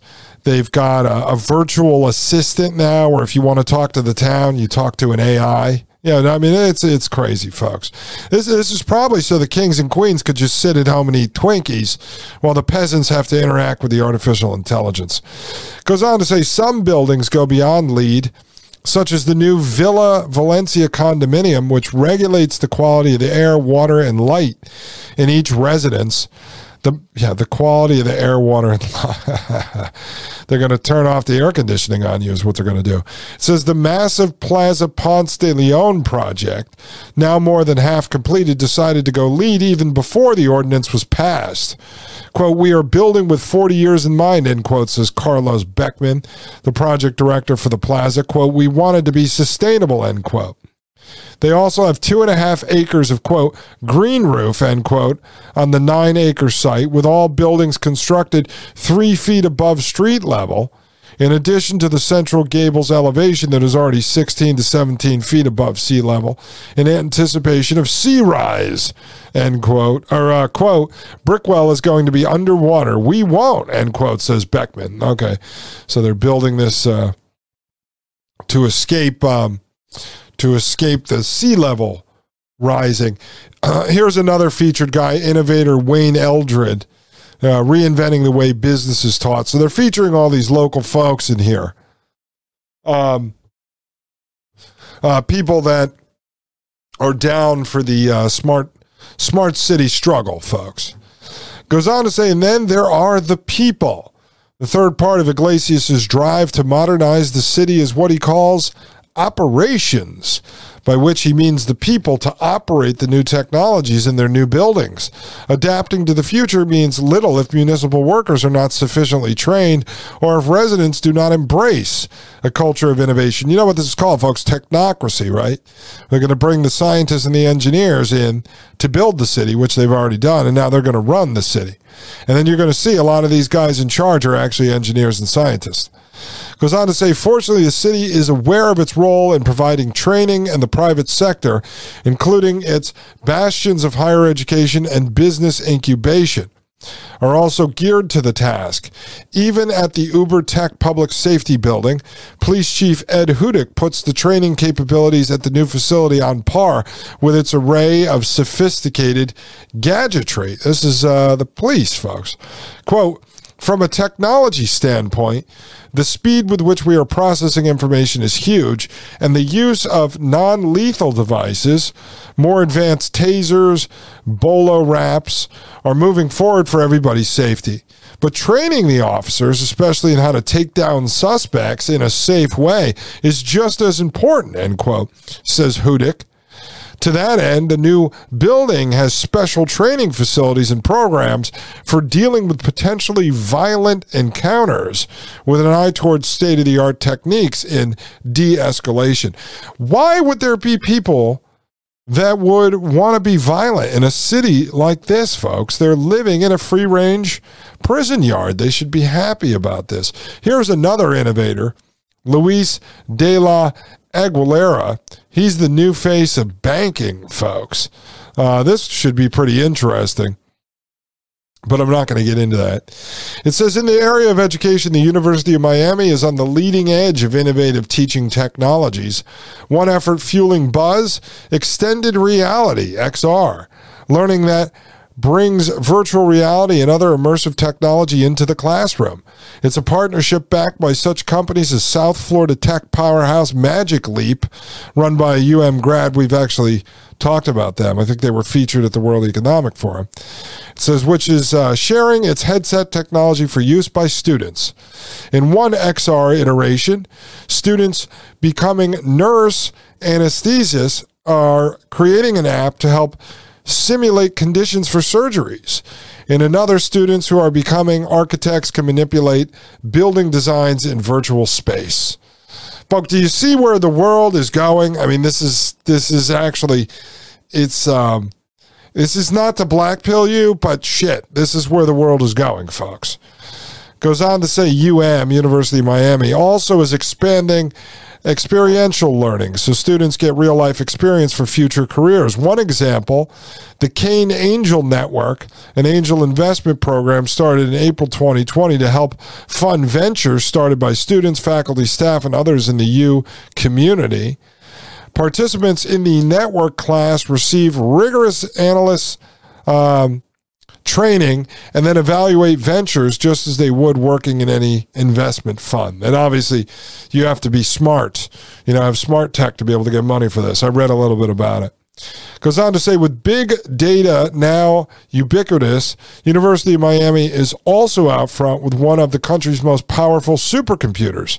In 2020, the university launched the Institute for Data Science and Computing, which aims to add 15 faculty members and boost staff to 30 by 2025, says founding director Dr. Nicholas uh, Tsinoremas.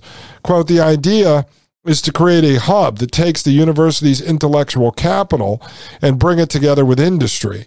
We want to be a leader in research and real world innovation, end quote, he says. As if, see, they're training all of the prison planet wardens to run the prison planet. This is what's happening. And and this is important. I, I think bringing this all the way down to, to Coral Gables, this is a micro level. All right. It's a small little city of 75,000.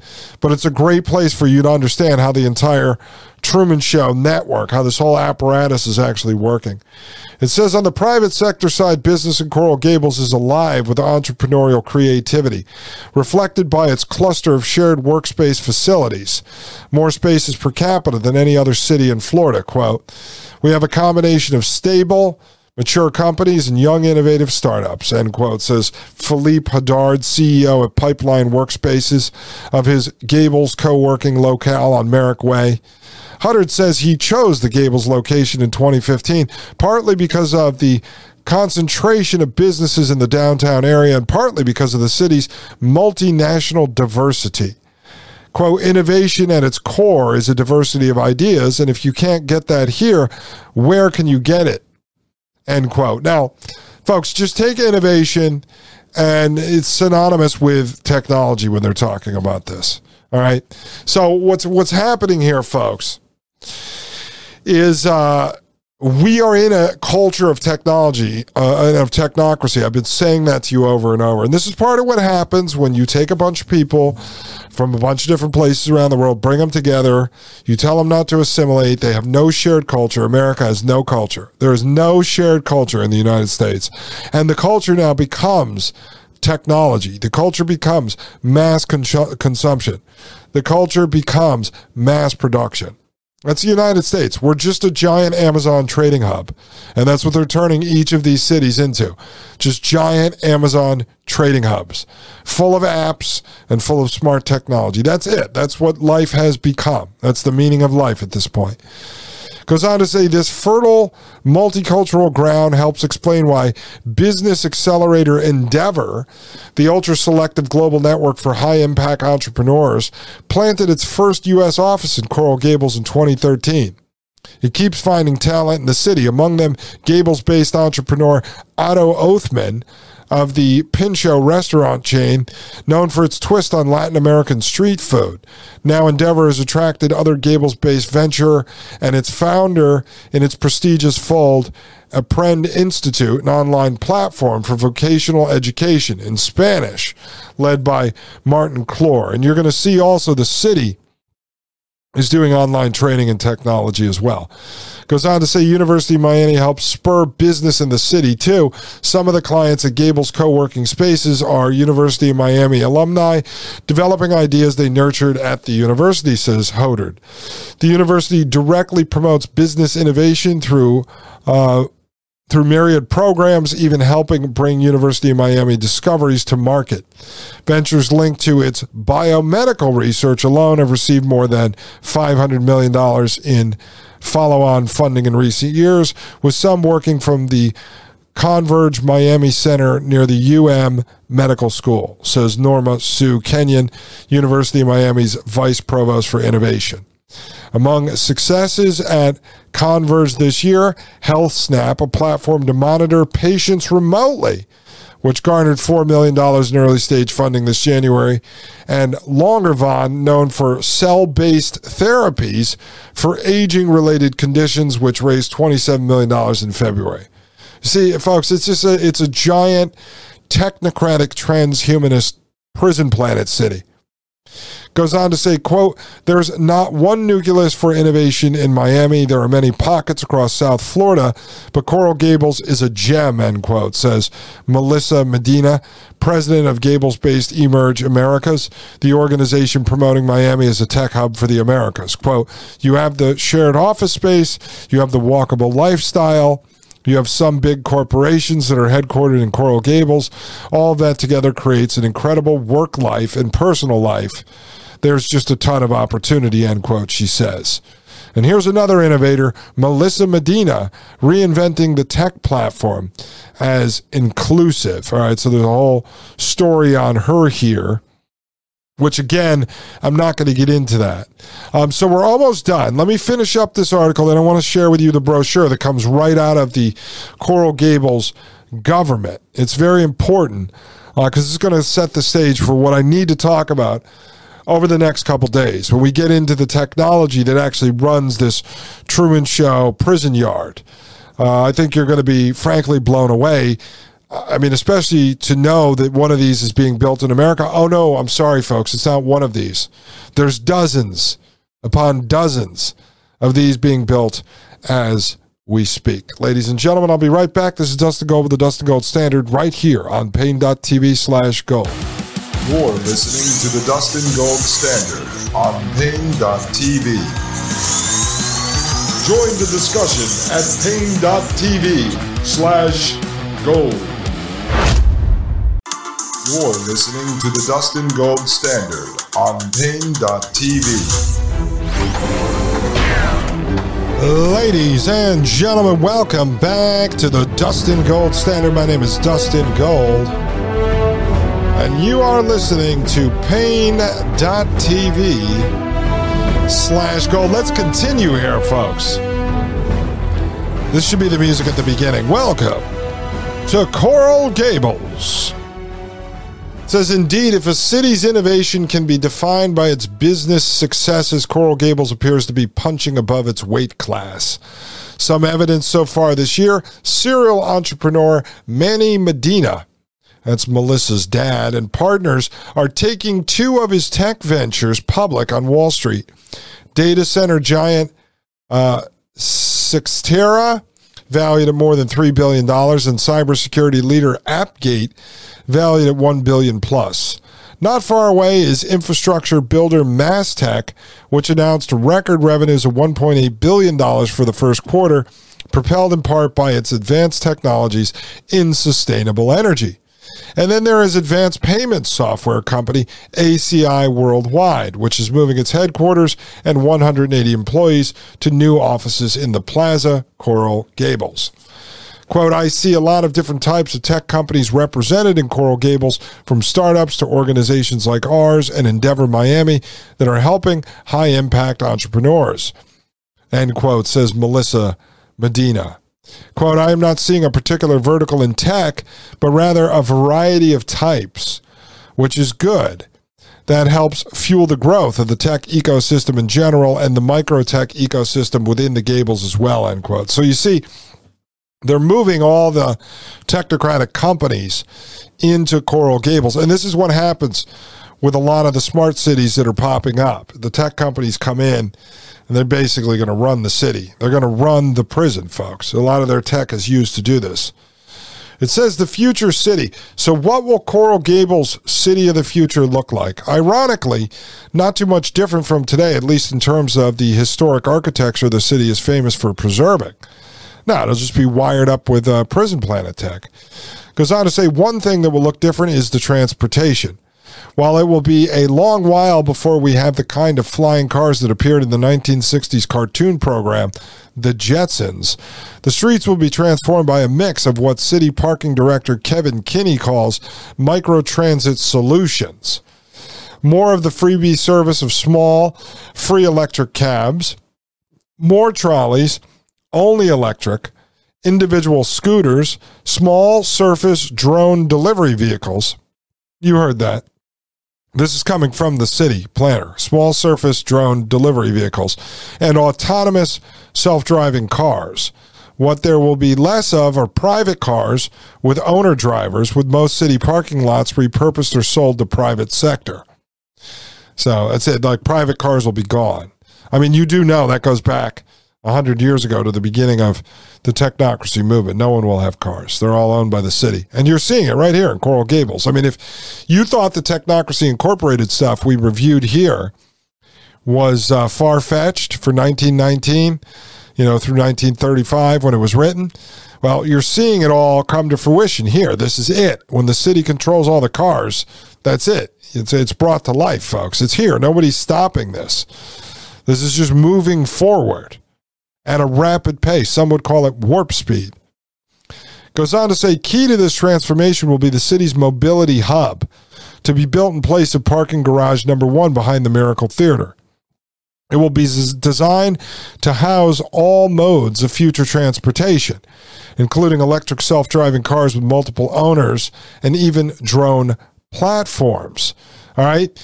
That is directly out of Technocracy Inc.'s papers. If you guys remember, if you didn't, go back and listen to those episodes. I spent a lot of time on them, going through all the original blueprints. That whole cache of documents I found, 3,000 pages. Uh, we went through a lot of it here. So this is it. So now you have uh, parking garage number one, which is going to house the city's transportation right? They're going to control all the cars. It goes on to say the design is currently underway. Quote, the new hub is going to be light years ahead, something never before seen in the state of Florida, end quote, says Mayor Lago. Downtown will also have new futuristic gadgetry mounted on poles at street corners. We're going to get into that momentarily. Coral Gables is currently engaged with one German company for the technology and one Italian company for the aesthetic design. Uh, and I have both of those in uh, articles that came out after this. We're going to talk about that. Of new 5G devices that will offer functions ranging from high speed telecom to traffic and safety sensors, including air quality monitors. Now, a lot of these smart poles, folks, are going to end up having the uh, carbon sensors in them. I'm not kidding. This is real, folks. I'm not reading a movie script here. Goes on to say, quote, I think innovation is in our DNA. We are pushing the envelope in technology, resiliency, sustainability, and advanced transportation, end quote, says Lago. Quote, at the end of the day, our residents and business community deserve innovation. That's technology. End quote, says the mayor. Quote, if you want to welcome businesses and residents to the community, you have to be on the cutting edge of the latest and greatest technologies both for protecting the citizens, protecting them, imprisoning them, enslaving them, uh, and simplifying the processes of government. We have to continue to look for the next great thing, end quote. And then there's one more featured innovator here, Dr. Robert L. Hannon, MD, using technology to reinvent heart surgery. So um, let me show you first um, I don't know if I want to go into the city document. Let me show you this. This is from July 30th, 2021. And this is from traffictechnologytoday.com. And this is by Lauren Dyson, again, written in July 2021. Uh, U.S. city of Coral Gables installs AI powered smart city pole technology from Ekin. Ekin is this German company. I've been doing some research on them. It says the city of Coral Gables in Florida has become the first city in the USA to install a smart city technology solution powered by artificial intelligence. The innovative AI powered Ekin Spotter provides public sector agencies and law enforcement providers with next generation data analysis capabilities. This will improve city planning, traffic and enforcement, public safety, environmental protection, Wi Fi access, and more. Coral Gables' new smart city pole is the first of its kind implemented in the United States. The city's pilot project includes installation of the Ekin spotter on the west median of Alhambra Circle and Ponce in downtown Coral Gables. The technology was specifically engineered to meet Coral Gables smart city goals, as well as Florida building codes with wind load uh, requirements, the city's engineering standards, and telecommunications and sensor technology and interoperability requirements. The Ekin Spotter has been honored with Global Innovation and Design Awards, including USA CES 2021 and German IF Design. The patented technology offers an all in one avant gardist design backed by advanced aerospace engineering and science of material principles. The AI powered, uh, technology consolidated into the city's pilot project includes public free Wi Fi, CCTV, traffic and safety sensors, vehicles, pedestrian, multimodal, speed, red light, public safety, situational awareness. Also, environmental sensors, including air quality, noise, weather. It has computer vision and AI to edge analytics and alerts. So, for those of you that want to know about the smart poles that are going up all over your cities and your towns, this is what it is. And, and we'll eventually, I covered smart poles for about half a show, maybe a couple of weeks ago, because you guys were pushing me on that. I'm going to get more into it because, uh, I'm going to show you some of the big companies like Verizon who have contracts for thousands of these things.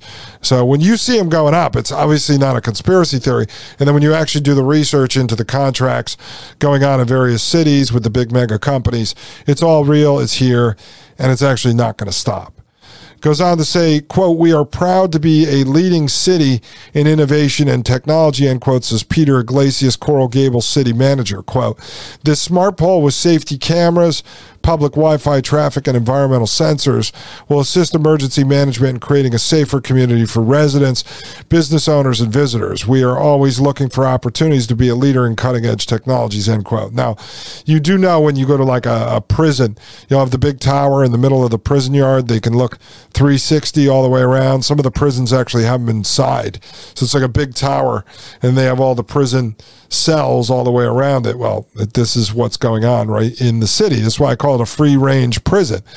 You have the illusion of freedom. You're allowed to walk around, but you're being monitored all the time, including now by shop owners who get to partner with the city to see if you're looking at their uh, advertising in their windows. It says the Ekin Spotter provides live video and real time analytics to the Community Intelligence Center and the Emergency Operations Center. The spotter has also been integrated to the city's Urban Analytics Artificial Intelligence platform, which provides sensor data and actionable information to citizens and city employees on the Smart City Hub platform. If you want to look at that, it's coralgables.com slash smart city. Let me see, because one of the links is broken and there's a new. Okay, now this is actually it. Um, this is their smart city platform, which is funny because it's a terrible website that connects you into all this high end technology. I mean, it's terrible. It looks like uh, a third grade Indian designed this. I, I, actually, to be honest, I wish I could just get the contract. I'll go in and build it. I'm like, hey, you know what? If people want to live in the prison, let me build them a better uh, website to interact with this thing. I mean, it's terrible. I'm showing it on the screen. Literally looks like a third grade Indian guy, dot, not feather uh, built this thing. Uh, but let's go back here because I want to finish up this uh, article. Where did it go, folks? Where did it go? Okay, we're right here. So it says uh, Quote, a bonus aspect of the smart pole is its sleek design, which was created specifically for Coral Gables to withstand hurricane winds in compliance with Florida codes, end quote, explains Iglesias. Quote, with no external wiring boxes or attachments, the city can increase its smart technologies while remaining aesthetically pleasing using durable aluminum, end quote.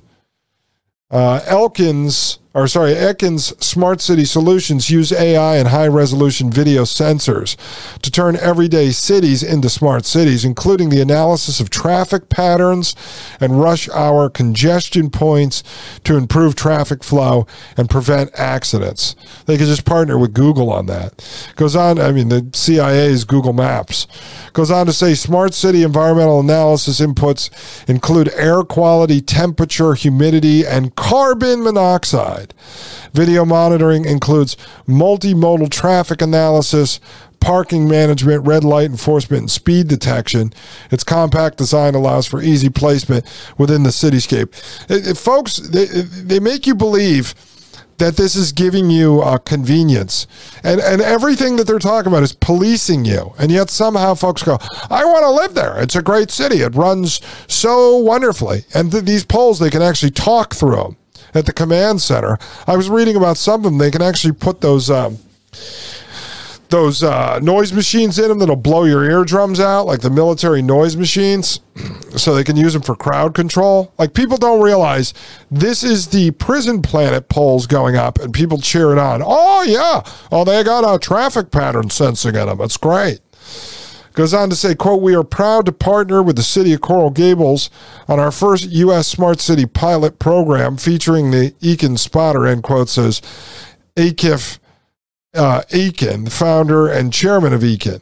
Quote, our commitment to flexible design helped ensure that we met the city's needs, including withstanding hurricane force winds and fitting within the aesthetics of the city center. Together, we are helping make Coral Gables a safer, more enjoyable place to live with a focus on environmental impacts, traffic, improvements in public safety. Where's all the criminals coming from that they're going to try to enforce against? Goes on to say Ekin's flexible smart city solutions make it easier for officials to understand their cities and create impactful policies that promote safety and well-being for all residents, end quote. It's always about safety. To keep you safe from yourself, folks. Goes on to say Ekin's modular design provides local governments with the ability to customize each device and collect and analyze the data needed to make informed policy changes to promote a safer, healthier living environment. And it, the only way it becomes safer and healthier is if they get rid of all the technology. Goes on to say the Ekin Spotter is a self contained unit that requires no additional hardware infrastructure.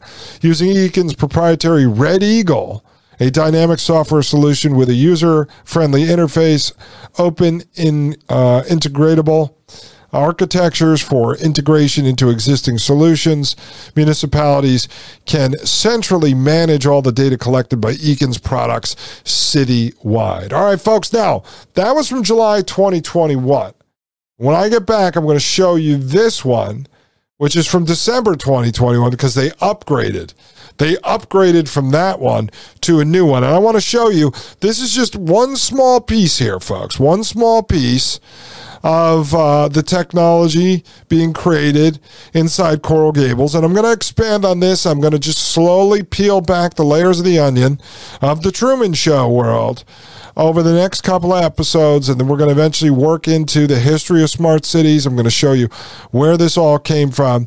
I'm really trying to get you to understand um, the inner workings of a smart city, what it actually is, instead of you just hearing two minute clips on Twitter uh, with um, repurposed clips from the World Economic Forum. I really want you to understand what it is, it's here, how to look out for it, how to check to see if your area is becoming a smart city so you could decide when to pull the ripcord and make your great escape. Ladies and gentlemen, I'm going to make a great escape to a short commercial break. My name is Dustin Gold with the Dustin Gold Standard right here on Paine.tv slash gold. You're listening to the Dustin Gold Standard on Paine.tv. Join the discussion at Paine.tv slash gold. You're listening to the Dustin Gold Standard on Paine.tv. Ladies and gentlemen, welcome back to the Dustin Gold Standard. My name is Dustin Gold. And you are listening to Paine.tv slash gold. All right, so that last article was from July 2021. This one is from December 2021. I just want to show you. This is in MiamiTodayNews.com. And this says uh, next generation of smart city poles coming to Coral Gables. There'll be a little bit of repeat info, but it's okay. So it says Coral Gables plans to install two to three smart city poles that incorporate Wi Fi, 5G, CCTV, traffic, environmental, and safety sensors in 2022, according to City Chief Innovation Officer Raimundo Rodulfo. And I mentioned earlier, we're going to get into him. He's a very important character in all of this. Uh, he's definitely a head prison planet warden guy. It says a pilot pole, Miami Today reported in May, was installed in early summer 2021 in Coral Gables Central Business District. That's the one we were just talking about in the last segment. It says the apparatus was designed for the city by Ekin Smart City Technologies. And Mr. Rodulfo said the pilot program has provided officials and designers feedback that will be used to improve the quote next generation end quote of poles. See, this is part of why I'm trying to break this down and dissect this for you. Because don't just think this stuff pops out of nowhere, folks. They just already had one installed. They got stats back from it. Now they're creating the next generation. All right, that was quick turnaround, six months. It says, for example, he said, after viewing the original prototype, changes were made to the design of the pilot pole to ensure it could withstand hurricane winds. The cost of this pole to the city, he said, was around $18,000, and the improved next generation poles will probably be pricier. However, he noted installing a separate apparatus for all the technology included in the poles would be even more expensive. The next poles, he said, are slated to be installed on Alhambra Circle, part of the central business district where a number of financial institutions are located. Make them pay for it. They want it so bad. It says, uh, based on feedback from the city, they will feature new modules, including, quote, smart lighting, end quote, and the ability to broadcast public announcements so you can talk through these things. I told you, the, there was one of these in Nashville where the bombing occurred a couple of years ago on uh, Christmas. And the police were talking to the guy while he was sitting in the truck uh, through the smart pole. And then for some reason, all those articles have been scrubbed. Goes on to say nano hotspots with 5G capabilities, Mr. Rodulfo said, were added to the poles, which Miami today reported was part of the original plan but had been temporarily scrapped as of May 2021.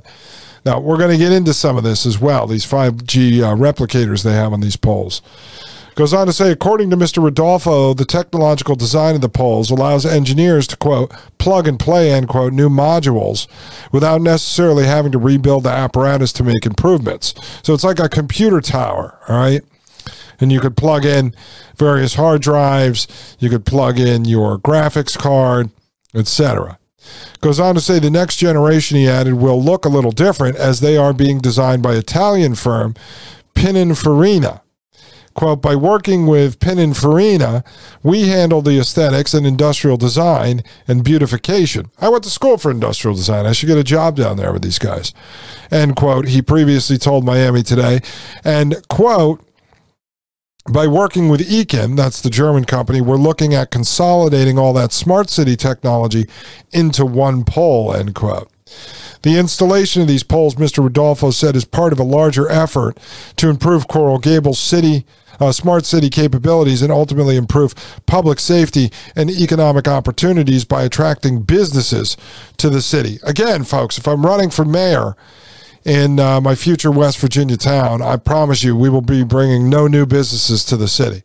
We will keep the government small, lean, lean as possible, as close to no government as we possibly can. Uh, someone wrongs you, you just whack them upside the head with a shovel. That's how it'll work in my town. Uh, it goes on to say the installation of poles, he said, coincides with city efforts to install fiber optic capabilities throughout Coral Gables which has already begun in the business district. The exact number of poles that will be installed, he added, has not yet been determined. There'll be a lot of them, trust me. The city has identified, according to a map on the quote, Smart City Digital Library, end quote, page of its website, eight quote, smart innovation districts, end quote, where smart city technology will be prioritized. Now, they already have this small city broken up into sectors. All right. They're called smart sectors, I believe. We'll be getting into that. It says the central business district, Mr. Rodulfo said, is District A. District B, he said, will be will include City Hall. Later priorities, he continued, include enhancing smart city capabilities along US 1 and the underline, which is planned to eventually run through Coral Gables. So, the reason why we went over this, as I just said, folks, I'm dissecting how this stuff moves forward. All right, how the planning moves forward, how they're putting this together. Now, up on the screen, and I mentioned to you, they started doing this at least back around 2017, 2018. I'm still doing research into this uh, as I go uh, through the next couple of shows. We'll, we'll be breaking this all down.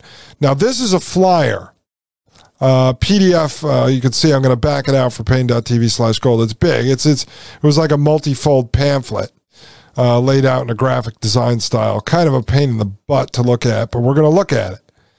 It says uh, Coral Gables, the city beautiful. That's their slogan. How about the uh, prison? The prison technological. Coral Gables, the prison technological. That's the city beautiful. A world class city with a hometown feel. And it says here on the front page Smart City Initiatives. And they have improving quality of life and customer service. Customer service. Sustainability, resilience, livability. Fostering innovation, citizen engagement, and economic growth. Continuous improvement, efficiency, transparency, inclusion says leveraging. Yeah, inclusion is a big one in the smart cities. I don't know. For some reason, they always have to talk about gender and LGBTQ inclusion. In the technocracy, don't worry. You could be a woman and you can be gay or trans. It's totally fine. Questioning, whatever you want to be. Goes on to say leveraging infrastructure, technology, and horizontal integration. And I'm telling you, the graphics people here are terrible. And the website for this is terrible. I wish I could get a contract. Give me like $250,000. I'll come in there. I'll redesign all this stuff for you guys. I'll sell out for a week. I'll make you a great website. I'll redo your graphics. Fantastic. I could tell God that I helped build a smart city. It says uh, strategic planning, innovation, continuous improvement, customer service, quality of life. And then it has all these little graphics here, these little icons on automation, uh, cloud computing, artificial intelligence, big data, a bunch of them here. It says for more information, visit coralgables.com slash IT and coralgables.com slash smart city. Of course, they got to have the QR code on the front of this. You can like them over at Facebook. Look up City of Coral Gables.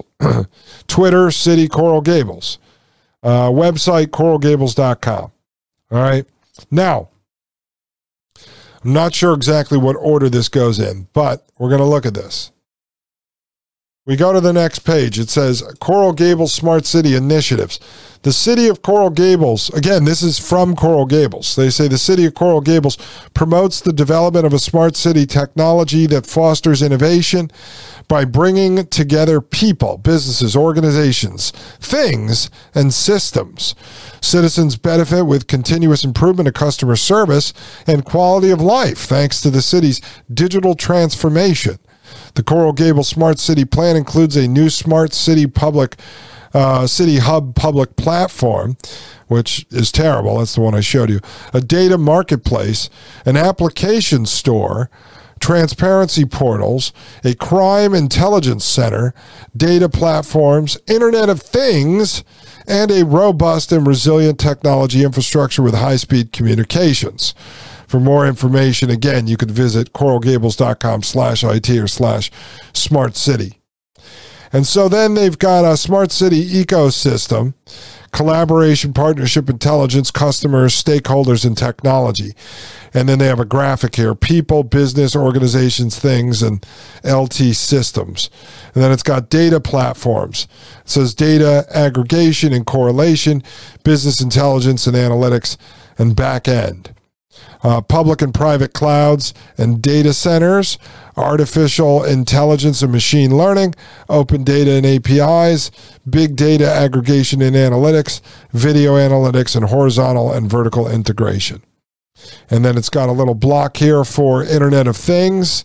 It says real time urban environmental visibility, physical interfacing. And under this, they have smart lights, uh, traffic and parking sensors, public safety, smart equipment, environmental sensors and actuators, smart devices, smart kiosks and digital signage, robotics and smart vehicles, of course, with the picture of a drone.